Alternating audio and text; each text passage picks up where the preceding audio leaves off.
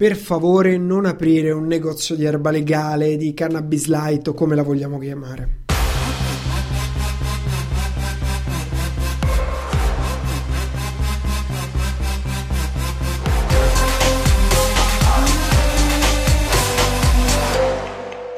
Eccoci qui ragazzi, io sono Gianluigi Ballarani e in questo episodio voglio parlarvi dell'erba legale, della light marijuana, proprio perché al di là proprio del prodotto, quindi non voglio entrare nel merito, è buono, non è buono, è giusto, non è giusto, eh, dobbiamo rendere l'erba legale, non la dobbiamo rendere legale, voglio parlare un pochino del business, siamo qui a parlare di business, del mercato digitale e di tutto quello che è il nuovo mondo, la new economy, è giusto che parliamo anche delle opportunità della old economy in questo nuovo mondo. E dato che ho fatto questo discorso un po' di tempo fa, ormai quasi un anno fa, a Digitalization, l'evento che avevo organizzato insieme a Francesco Facchinetti, a cui hanno partecipato ben mille persone, voglio riproporlo anche nel nostro show ai nostri ascoltatori e fare delle riflessioni. Poi faccio una premessa, io sono sempre a favore della libera iniziativa, della libera impresa, quindi tutti quelli che fanno impresa per me sono dei gladiatori, sono delle persone che stimo, a meno che non facciano qualcosa di illecito o non facciano dei danni all'ecosistema, facciano danni alle persone, ma portino un miglioramento, quella che io chiamo l'imprenditoria illuminata, ovvero non creare solo del benessere e della ricchezza per sé, ma creare del benessere e della ricchezza per tutto l'ecosistema, quindi per i tuoi collaboratori e per poi chi va ad acquistare i tuoi prodotti o servizi. Quindi non vedremo aspetti proprio morali morali o etici della marijuana alla quale magari dedicheremo dei video più avanti. Partiamo dal punto 2016 viene approvata questa legge che rende legale una marijuana light. Una marijuana light vuol dire che è una marijuana che ha basso o nullo contenuto di THC, che è quella sostanza stupefacente, quella che dà la sensazione della marijuana, invece ha il CBD. Poi non è che sono un esperto di questa roba qui, quindi vi riporto quello che ho letto. Il CBD è quella sostanza invece più rilassante. È un pochino come la birra analcolica storica potremmo dire. Qui mi sono segnato un po' di numeri, come il giro d'affari del 2018 che è stato di 40 milioni di euro in Italia, che grande, piccolo, è abbastanza piccolo vedendo i giri d'affari, però comunque 40 milioni di euro vuol dire che ha dato origine a 2000 nuove aziende agricole, quindi grow shop o le aziende diciamo legate alla crescita delle piante da marijuana legale e 700 negozi sono stati aperti in Italia, registrati al 2018 per la vendita di queste sostanze, che sono il doppio rispetto rispetto al numero precedente. Quindi c'è stata poi una crescita abbastanza importante, esponenziale, comunque fare il 100% in più da un anno all'altro è importante, grazie soprattutto alla formula del franchising, quindi sono nati dei franchising chiave in mano che si sono sviluppati. Generalmente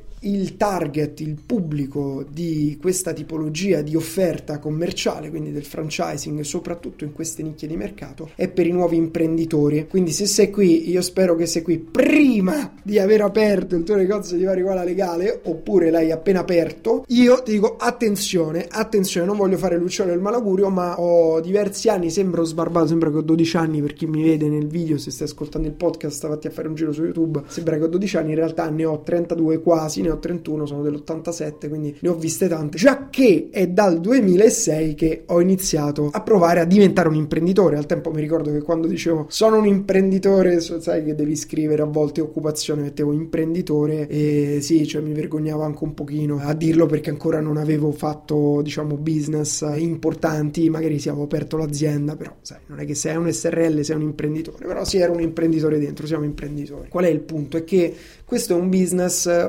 che io chiamo un trend, business trend, come ce ne sono stati tanti e ce ne saranno sempre altri e sono come quei business tipo, non so se ti ricordi, Amsterdam Chips, prima ancora i compro oro, eh, poi che altro c'era? Sigarette elettroniche, vi ricordate le sigarette elettroniche ragazzi? Ah, tutti hanno aperto negozi di sigarette elettroniche, pure io conoscevo questo ragazzo che mm, quando andavo in montagna a trovare i miei nonni, lui si era aperto un negozio di sigarette elettroniche che all'inizio vanno tutti bene questi negozietti di trend e poi l'investimento è bassissimo generalmente perché come il negozio, ecco forse con le chips era un pochino più alto, ma il negozio di marijuana legale apri un buco, veramente un buco, da 1000 euro di affitto, 500 euro di affitto, metti una persona dentro, ti metti tu dentro, ti fai una piccola scorta di prodotti quindi con poche migliaia di euro ti apri il negozio. Questo è il punto che se da una parte è un'opportunità perché era la bassa barriera all'ingresso, quindi il fatto che tutti possono entrare nel mercato è un'opportunità per chi entra, dall'altra parte non hai protezione perché chiunque appunto può entrare, quindi se può entrare chiunque non hai protezione e oggi comunque è già tardi, è come se oggi vuoi aprire un negozio di sigarette elettroniche. Il punto qual è quindi? È che è un trend, quindi all'inizio tutti questi negozietti iniziano anche ad andare bene e poi piano piano iniziano a, a decrescere, a scendere finché poi non sono in sofferenza e devono chiudere ed è proprio un'onda così, è il tipico trend che abbiamo visto veramente con tutti questi negozi che ti ho elencato prima, ma anzi sono curioso se ti viene in mente qualche altro trend che è partito magari anche un po' prima di me, se sei un po' più grandicello di me o che non ho citato, raccontamelo perché sono curioso, sono curioso di, di aggiornare questa lista. Ok, ora ho fatto un piccolo preambolo, ma perché non consiglio di aprire un negozio di erba legale? Per tre motivi principalmente. Il primo motivo è che è troppo tardi, è troppo tardi per aprire un negozio di erba legale perché, ripeto, non c'è barriera all'ingresso e è già un mercato saturo, quindi è già pieno di concorrenti. Entrare in questo settore oggi vorrebbe dire avere una grande esperienza di marketing alle spalle o un grande capitale alle spalle per creare un marchio, un qualcosa di totalmente nuovo con un'offerta differente rispetto agli altri, non l'ennesimo negozio che ha la stessa identica offerta rispetto a tutti gli altri. Come poi ha fatto Philip Morris con Icos, Icos non mi ricordo come si chiama, con le sigarette elettroniche, quindi sono arrivati prima tutti i wannabe alla ricerca del tesoro ad aprire chi ha fatto i soldi, chi gli ha venduto le pale, ovvero i franchisor che si prendevano le fee d'ingresso, facevano allestire il tutto. Poi tutti questi hanno chiuso, tutti sono tutti riciclati da infatti ora alcuni di marijuana erano sigarette elettroniche che prima erano chips, che prima erano comproro, c'è questo riciclo continuo, ma è normale ragazzi, è normale, poi è normale pure se uno fa degli errori, eh, ragazzi. Meglio sbagliare che non sbagliare, perché se non sbagli vuol dire che non hai fatto nulla. Poi dipende quanto ti è costato quell'errore, però anche i miei errori più costosi sono stati utili, quindi non c'è da condannare nessuno. È difficile differenziarsi dalla concorrenza e i primi che sono arrivati, come abbiamo detto, hanno avuto il primo vantaggio economico e poi, come abbiamo visto con Icus, arriva la grande multinazionale, arriva Philip Morris, mette giù i soldi, mette giù il marketing, marketing, e lo ripeto, marketing, intendo dire quel marketing che non si può vedere perché sai che non si possono pubblicizzare le sigarette come ci sono tutta una serie di problemi nel pubblicizzare poi la marijuana, quindi non è secondo me l'investimento migliore intanto per questo motivo. Secondo motivo è che è un business troppo legato alla legislazione. È arrivato Salvini qualche giorno fa, proprio la settimana scorsa, che ha fatto il suo annuncio che sono stati chiusi dei negozi, non mi ricordo dove, nelle Marche mi pare, non mi ricordo. E ha detto la mia battaglia è chiuderli tutti, li voglio chiudere tutti. Il rischio quindi è che cambia governo e cambiano la legge, ma addirittura qui senza cambiare governo c'è chi la prende come una battaglia personale e vuole affossarli tutti. Cioè, ragazzi, adesso non voglio commentare questa cosa qui. Nello specifico non sono questi i problemi dell'Italia, non è la cannabis legale, però comunque va bene che magari a volte serve ricordarlo. E comunque in ogni caso si espone a maggiori rischi proprio perché è un prodotto, diciamo, molto controverso, potremmo dire per usare un eufemismo, comunque che borderline on the borderline, quindi diciamo molto rischioso perché si parla proprio di una legalità, una percentuale, mi pare sia lo 0,2, l'avevo scritto pure qui di THC per l'Italia, sì, deve essere il THC che è questa sostanza allucinogena, in Italia deve essere meno dello 0,2%, quindi anche quello non è che tu stampi un prodotto con lo 0,2%, lì vuol dire che devi avere delle coltivazioni che devono essere con quella determinata quantità di THC, può essere pure che ti nascono con più THC, eccetera. Leggevo per esempio in Messico meno dell'1%, Stati Uniti meno dello 0,3%, Svizzera meno dell'1%, in tanti altri paesi invece è illegale anche con queste quantità di THC. Quindi comunque è rischioso perché si ha a che fare con la legislazione. Punto numero 3, non ha barriere all'ingresso, l'abbiamo detto prima, ma è una vera e propria motivazione.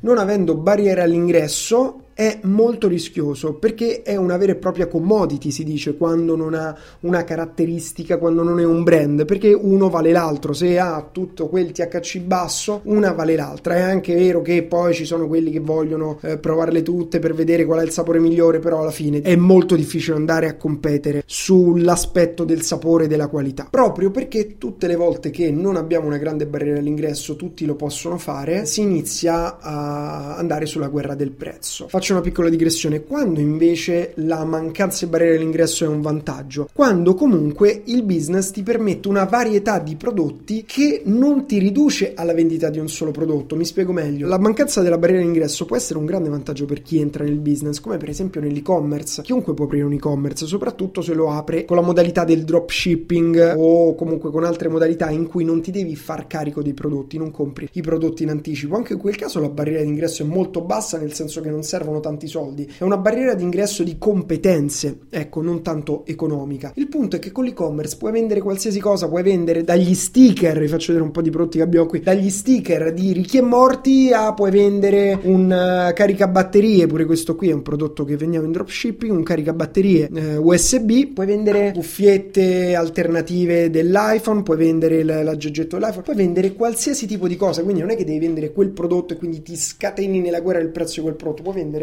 tra centinaia di migliaia di prodotti e quindi puoi decidere, puoi scegliere uh, a quale affidarti. Ecco, in questo caso è molto molto utile entrare in un mercato che non ha barriere all'ingresso, ma l'obiettivo poi comunque dell'imprenditore, dell'impresa, è quella di andare a creare delle barriere d'ingresso, perché comunque le barriere d'ingresso sono quella cosa che ti protegge, è come il ponte levatoio e il fossato intorno al tuo castello. Vogliamo che ci sia un ponte, ma vogliamo che poi lo possiamo sollevare, vogliamo costruire il fossato, mettere i coccodrilli, mettere le trappole che si chiudono, perché comunque abbiamo bisogno di proteggere e crearci un vantaggio competitivo rispetto alla concorrenza. Non vogliamo che entra Pinco Pallino domani e semplicemente fa la stessa cosa che facciamo noi e noi rimaniamo senza più guadagno. L'ultima, eh, ma non ultima, nel senso la, la, più uno, ti avevo detto che ti davo tre eh, motivazioni per cui secondo me non è bene aprire un negozio di erba legale, ce n'è una quarta che voglio aggiungere, è che non impari niente, cioè quando apri un negozio di erba legale non impari a rannare un business, non impari a gestire un'attività, a lanciare un'attività, perché se è vero che comunque ti mette sotto tutte quelle pressioni burocratiche, legislative e anche di, diciamo, tensione della gestione del business, quindi pagare gli stipendi, pagare l'affitto e doverci rientrare, dall'altra parte non è una vera e propria scuola imprenditoriale, secondo me, perché per prima cosa è una domanda drogata. Drogata, oddio, non gioco di parole, non intendevo quello.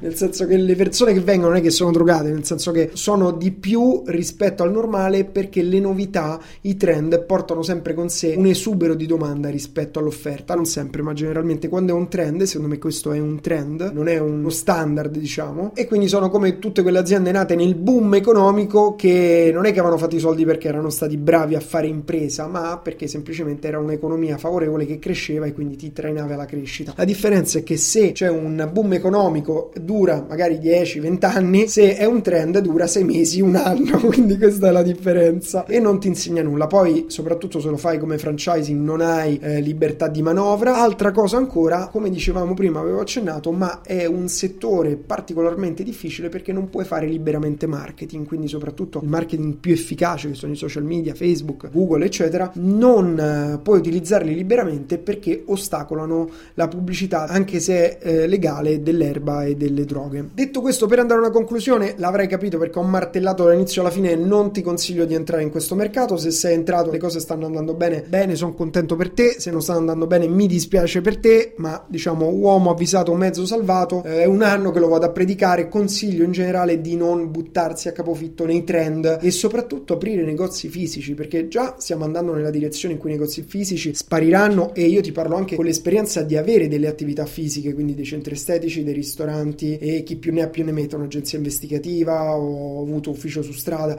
e quant'altro. E stiamo andando verso un mondo, verso la cosiddetta apocalisse delle attività locali, degli store, dei negozi al dettaglio, chiamiamoli come vogliamo. Ti consiglio di guardare alle opportunità che ci sono nel mondo digitale e dall'altra parte per tutte queste altre motivazioni che abbiamo visto. Cosa dovrei fare Gianluigi? Per prima cosa oggi eh, l'era in cui il vero oro sono le nostre competenze. Quindi quando abbiamo delle competenze, che non vuol dire sapere le cose, ma saperle fare, possiamo andare veramente alla grande in quest'epoca. Quindi quello su cui ci dobbiamo concentrare prima di buttarci a capofitto in un franchising che ti fa questa promessa, il franchising. Il franchising ti dice tu non sai fare niente, non ti preoccupare, ti insegno io, ti do io il modello, tu vai, prendi e parti. Oggi secondo me non è più l'era dei franchising, mi dispiace per uh, tutti questi che si affidano ai franchising, ovvero meglio magari farò un episodio a parte particolare proprio dedicato al franchising, però oggi ci sono gli strumenti per potersi mettere in proprio senza dover affiliarsi a un franchising, perché quello che ti dà il franchising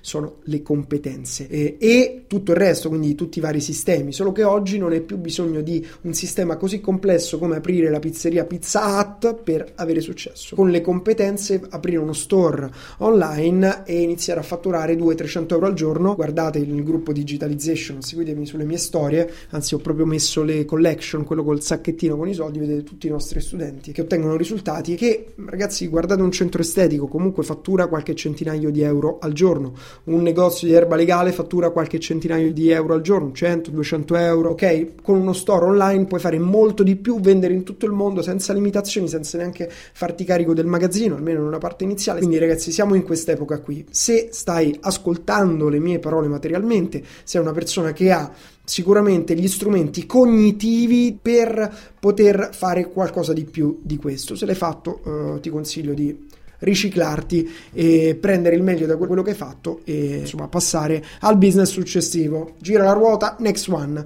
Bene, io spero che questo episodio ti sia piaciuto. Come vedi, sto modellando un pochino, sto cercando di cambiare un po' i formati per vedere quello che funziona di più per me e per voi. Quindi sono all'ascolto sempre dei vostri suggerimenti, dei vostri feedback. Sto cercando di fare un po' più corti i contenuti, ma soprattutto farli con meno ansia da parte mia, nel senso che li posso fare più tranquillamente. Se vi piacciono bene, se non vi piacciono mi dispiace, se avete qualche critica costruttiva fatela, altrimenti mi dispiace, ma questo è quello che vi posso dare, prendetelo se vi è utile, se no amen, ciao, è stato bello. Noi ci possiamo vedere direttamente su Instagram quotidianamente, dove pubblico generalmente due idee al giorno per far riflettere, per eh, parlare di questo nuovo mondo digitale e qui su dove sei? Su Spotify, dove sei? Su YouTube per uh, questi show, questi talks e affrontare meglio i discorsi con un po' più di tempo. Noi ci vediamo nel prossimo episodio. Ciao!